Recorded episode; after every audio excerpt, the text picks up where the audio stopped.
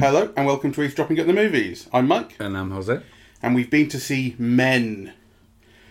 Ugh. It's I uh, yes, I feel very let down. I was bored. I was so bored. I was teetering on board. I was completely bored. I, I looked at my watch like three or four times, and you know, I was sometimes bored and actually sometimes angered. You know, because it's so pretentious. Not nearly as profound as it would like to think it is. Let's before we get into talking about it in detail because it can be spoiled. It's a horror film with you know a bit of a twist here and there, or revelation Not at least. much. A bit of um, let's uh, let's say what it's about. Um, if you've seen the trailer, you'll know um, it's about Jessie Buckley um, running off to a sort of secluded village in Gloucestershire, and she's surrounded by men who are all played by Rory Kinnear. Um, and you know, as to what, what's going to happen and what that's going to be about, is it real? Is it not? You know, maybe we'll find out. Well, that's in spoiler territory, right? But that's kind of the idea. Is she's been surrounded by men, and as the film goes on, kind of tormented by them. Um, and what she's really being tormented by is her own grief. It's one of these films. It's along the lines of Well, it's along the lines of like a "Don't Look Now." yeah, no, I don't think she's being tormented by her own grief. I think she's being tormented by toxic masculinity, by you know, male Well, uh, privilege and pat- patriarchy. Well, it's it's her own it's her own grief which is kind of brought on by those. Well, Yeah. Or it actually, well, well, okay. So I guess we're I mean, already getting into, into details of the film. spoilers, So yeah, We're the into- husband hits her, so you know, Yeah, well, I think the thing Um, is, so we should say now we're into details of the story. There is another man in this film, another male actor, Hmm. and that's her husband, who we see in flashback. We see right at the very beginning, and then in flashback that comes back, and uh, we're told we're told the story of this day on which he died. Um, an argument that led up to it, which was about her trying to separate from him and get a divorce, and him not taking it well, and threatening her that he will kill himself if she leaves him, and it'll be on her. It'll be her fault that he did this. She's texting with her friend. He's really scaring me. I'm terrified. He sees, threatens her, and ends up hitting her. Immediately goes to try to apologise, but she kicks him out the flat before you know it, um, he, he's falling from the window out of which she's staring, and he dies, um, hitting the ground and getting impaled on railings. As to whether it's a deliberate suicide or not, we don't know, and that's explicit that she doesn't know either. He may have been climbing down from an upstairs floor to try and get in and slipped. She explicitly says, "I don't know whether it's deliberate or not." Um, the the thing about what she's being tormented by, I think, is complicated by the idea that it invokes the film invokes um, the biblical story of Adam and Eve, I mean, and, the, and the story about Adam and Eve. I'm not saying it's clever. It's it's blindingly obvious just from the trailer. Yeah, no. the trailer. I'm not arguing with you, but actually, I think, you know, to me, rather than that complicating things, it sort of oversimplifies things, right? Because, you know, what you have is you begin with the story of Adam and Eve, so right from the beginning, and then you have Rory Kinnear playing, you know, the landowner, the policeman, the vicar, and even the village idiot. And at the end of the film, what do all of those give birth to? Her husband, Yeah. right? No, absolutely. it, it is doing It's that. so banal. But the the question of um, I mean that's absolutely right. But I think the thing that the Adam and Eve story brings into it is the idea that it's basically like the, the key story in sort of Western literature, if you like. Well, it's not Western, but yeah, Christian understandings of the world. right. It's but it's a key inherently patriarchal. it's a key story about women being blamed for the downfall of man, sort of thing. It's like that's why it would be about her guilt, putting that on her. He tries to make it about her guilt. If I kill myself, it's on you. yes, You know, yes, there and- is that, but also, you know, uh, isn't Eve just one of Adam's ribs or something? Yeah, So you know, so it's it's it's both things. Is that she's really just an adjunct and an outgrowth of him, but the outgrowth that needs to be blamed for all his failings, right? Um, I was anyway, so the film is disappointed so when it gets when it gets to the very very end and it's this sequence of giving birth, which is, I- and people are talking about it getting all weird and Cronenberg, and it does have that. I mean, it's body horror, but the idea that the Rory Kinnear kind of series of characters um, start giving birth, and we see very clearly the vaginal canal that they all Mm. have, and it's a series of births. The idea that that is horrific is close to misogynist, if not outright misogynist, that all of a sudden the birth canal becomes the, the focus of what's horrific. Ultimately, the the um, the husband character is what's given birth to. They sit down together, and she says, "What do you want from me?" And he says, "Your love." And you're like, "Well, you know, very clever." You know, it's a toxic man, and he's acting and he's tormenting her in all these ways. In the patriarchal sort of system, he's acting out and tormenting her.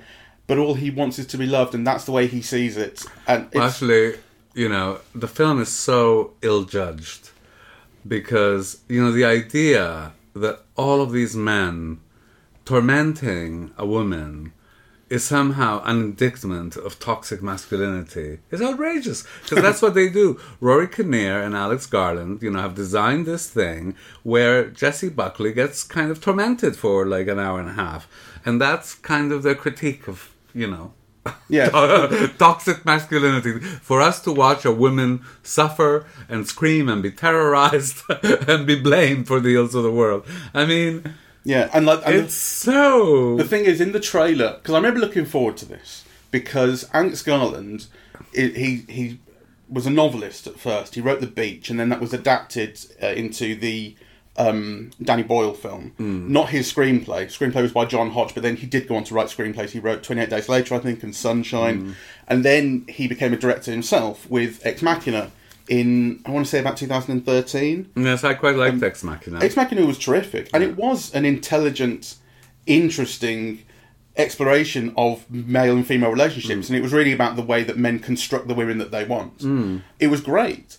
And then Annihilation, which we saw, we did on the podcast, and on the podcast, I remember I was just, I was not getting into. I could, I could, it's not that I wasn't getting into the film, but I wasn't understanding it. It took me like a year after that podcast to start to get a grip on what was what hmm. was complex and interesting about it. But I, I like it more and more. Hmm. And even at the time, it was beautiful and odd, and you know there were things that, that we liked, lots of things. So there's a lot to look forward to about this. And to find that, like the thing about Annihilation is it's a film that I felt was not giving up any answers. It was really on me. This is a film that is full of answers. It's shouting them at you, and they're also banal. and they're also banal. I I hated it. I really did. Um, you know, I thought it was arrogant and simple-minded. Really. Um, I also thought I didn't like that Rory Kinnear played every part. Though obviously, if you're going to, if this is going to be your message, he needs to. but he's not an interesting enough actor, you know, to to carry it really. Um, and also, I, I, I, I didn't like Jessie Buckley in it, you know, because, you know, she reminds me of one of those, like, uh, I don't know, those 1940s um, kind of, you know, no nonsense English actresses, right? So she's not. Although she is Irish. Just? Just to clarify, yeah. Yeah, okay. It's not just that she's doing a great accent. She- that um, is her accent. Well, you know, I never, I never felt she was frail. Yeah. Hmm. But I th- is that not sort of the point of her to be? She, she's kind of polite and everything, but when she f- sees some bullshit, someone kind of threatening She her, she, she stands up. I know, but for herself. I never felt she was really terrorized. Like, No, she wasn't much of a scream queen. If that's what you're looking for. Uh, Um, and also, there was something very actory about the performances. So, you know, at the beginning, when she and her husband are screaming at each other, I did think, oh my God, this is acting school 101, right? Like the whole scene. Um, so I just thought there were too many elements that didn't work. And actually, I was never once scared, right? Like, and I, you know, also I wasn't disgusted. I, th- I think, you know, the film did do a good job of creating kind of, you know, a certain atmosphere you know, when people are saying it's a folk horror, I kind of understand in a way, right? Like, mm. you know, it's rural. There's a lot of like oak leaves growing Yeah. on people's heads. yeah, and being, being set in that part of Britain as well, like where it's a, li- a little bit kind of druidy and that sort of thing. You, mm. it's it, But ultimately, there's no excuse for it being so boring, you know. And I mm. really was bored. So this wasn't like Annihilation where you're trying to figure things out and you're worried that you might not be getting it. I mean, I you know, I didn't think that I was lost in the film. Yeah, I think I did understand, you know, everything that was being communicated to me. I just thought it was dull. You know, this is a horror film without suspense, without you Yeah, know, not very much. jolts, without you know. Uh, so it's just like kind of an extended metaphor of the utmost banality. Yeah, really. And and when I say I was I was let down because I said I was looking forward to it. One of the things was that recently we've seen the trailers for it because it's been on quite a bit in uh, movies that we've been seeing. I think it may have been at the Electric this one time we saw the trailer for it. The last line is Jessie Buckley saying, "What are you?" And then the title comes up, "Men." It's like clues in the title. And I remember someone behind us laughing at that, and I thought, "Oh, come on!" But now I'm like, "No, I'm with them. It is it is as stupid as that, and as as as simple minded." And it's I don't. It really feels like a capitalization on, um, you know, kind of our, our increasing understanding of what toxic masculinity means, and the fact that the phrase toxic masculinity is made its way into normal conversation these days. But it's it doesn't do anything interesting with it. It just And says, "I get it too." It's worse than that because I think this is a cinematic exemplification of mansplaining. this is, you know, mansplaining as a movie. That should be the title, mansplaining. Don't you think? Yeah. I mean, you know, here are all these men explaining kind of, you know, why terrorizing this film for 90 minutes is a denunciation of toxic masculinity to, you know, an audience which presumably includes women. I mean, you know, I just think. It's very self-congratulatory. You know, if you get this film, you're smart, aren't you? Yes, and you're good. I mean, actually, I, I do think quite a lot of quote unquote elevated horror has that feeling. Elevated horror is the phrase. I remember um, uh, Matt Denny talking about it when he was on when we were talking about Hereditary the second time, and the idea of elevated horror being a way of separating yourself from regular rubbish horror. You know that our our horror's smart, and we don't really have to scare you to be good horror and all this. Um, some of it does have that self-congratulatory feeling around it where it's like this film is really about grief. This film is really about motherhood. This film is really about xyz and these films wear their themes so brazenly on their sleeve that you, that you feel actually this isn't that clever. You are just telling me what you think in this kind of lightly coded language. And the fundamental thing that a horror film should do which is get you invested and get you scared it's not doing. This really isn't. It has times when it could. I think there are times when it has control of tone and control of atmosphere particularly early on before the film develops that are good. I mean it does take its time but you know when she's kind of on that initial walk around she goes through the tunnel which is something you see in the trailer but it's extended here. I felt quite into it. Um, when she's initially being you know followed around by uh, the, the the stalker fella, and you're wondering what's going to happen. Is he trying to get into the house? What's you know again what's into it? But it's a film that doesn't go on to build on those promises. I mean, think, would- I think it's also very poorly made. You know, because I think for the first little while I was thinking, is this all inside her head? Hmm. Right? Kind of what is the external world? What world is being built here? Hmm. Right? You know, because, you know, it's so underpopulated and thin and almost like subjective. Yeah? Mm-hmm. I mean, basically, her world is just her husband and her friend, right? And then she goes into the countryside, and it's all the same person. You know, she's talking to her versions of the same person. So you don't get the feeling that it's a culture or a society, right? So you wonder, is you know, is this something that is just? I thought at some point there might be a revelation that it's something, you know, it's so entirely subjective or something. But actually, that didn't play out either. So I was very unsatisfied with the creation of the, this hmm. film's particular world hood. Yeah. Yeah. So, um, the thing about Rory Kinnear playing all those characters is central to this question of what is real and what isn't, like hmm. what's in her head or what what's going on, and you you're expecting it to be addressed that these are all the same bloke with the same face, hmm. and she seems to notice it every time she sees another Rory Kinnear for the first time. She seems to notice that's what's happening, but it's never anything more than a look. That's no longer. She doesn't. She doesn't say it to her mate when she's on the phone with her. Oh, by the way, I'm seeing all these blokes and they're exactly No. the same bloke. And when she goes to the pub, you know, Rory Kinnear is three different people, and she's talking to them as three different people: the cop, the Yes. vicar. And the closest uh, thing is we we ultimately get this thing. We can take it how we want, but this idea that they are representatives or versions or instances of the same thing because the injury that they sustained, which is the the long injury that splits the arm into, they all then have from then on. Um, but it's still it's something that's kind of up for interpretation. what we get is this night of madness that this all takes place on because and it's all in one night because the um the friend says I'm coming and then it happens has to happen before she gets there all this stuff.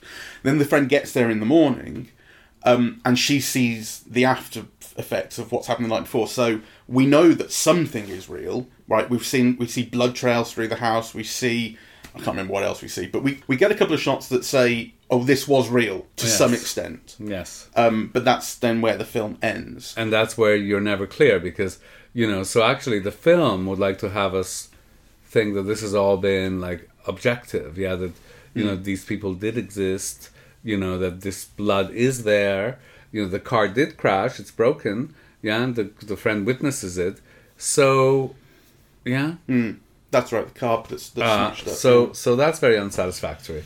Uh, as is the whole film. I, I really think the idea is it. to is to for it to remain completely subjective, but that doesn't add anything to it. I don't think. No, It's- this is disdainful filmmaking or filmmaking that's disdainful of its audience because it makes no attempts to cater to them or to offer them any pleasure. It's like, you know, I'm going to teach you a lesson, you know, and I'm going to offer you this kind of extended metaphor. And your job, if you're a good little student, is to decipher what I am coding for you. School marmy and lazy, you know, because people have gone to see a horror film. They want to be scared, they want to be thrilled, they want a world, yeah, they want excitement. There's no attempt to provide any of that. I think it's shot absolutely beautifully, but the lighting in the in the, the apartment scenes It's beautifully gorgeous. shot. The the lighting uh, when she first gets into the cottage is beautiful and soft, and it it the, it looks like beautiful photographs at times. But- And now when she's out on that walk, again beautiful. Like there's real pleasure in just the images. Yes. Um, Uh, there is that. Um, I also hated the soundtrack. you know, I thought it was such a cliche.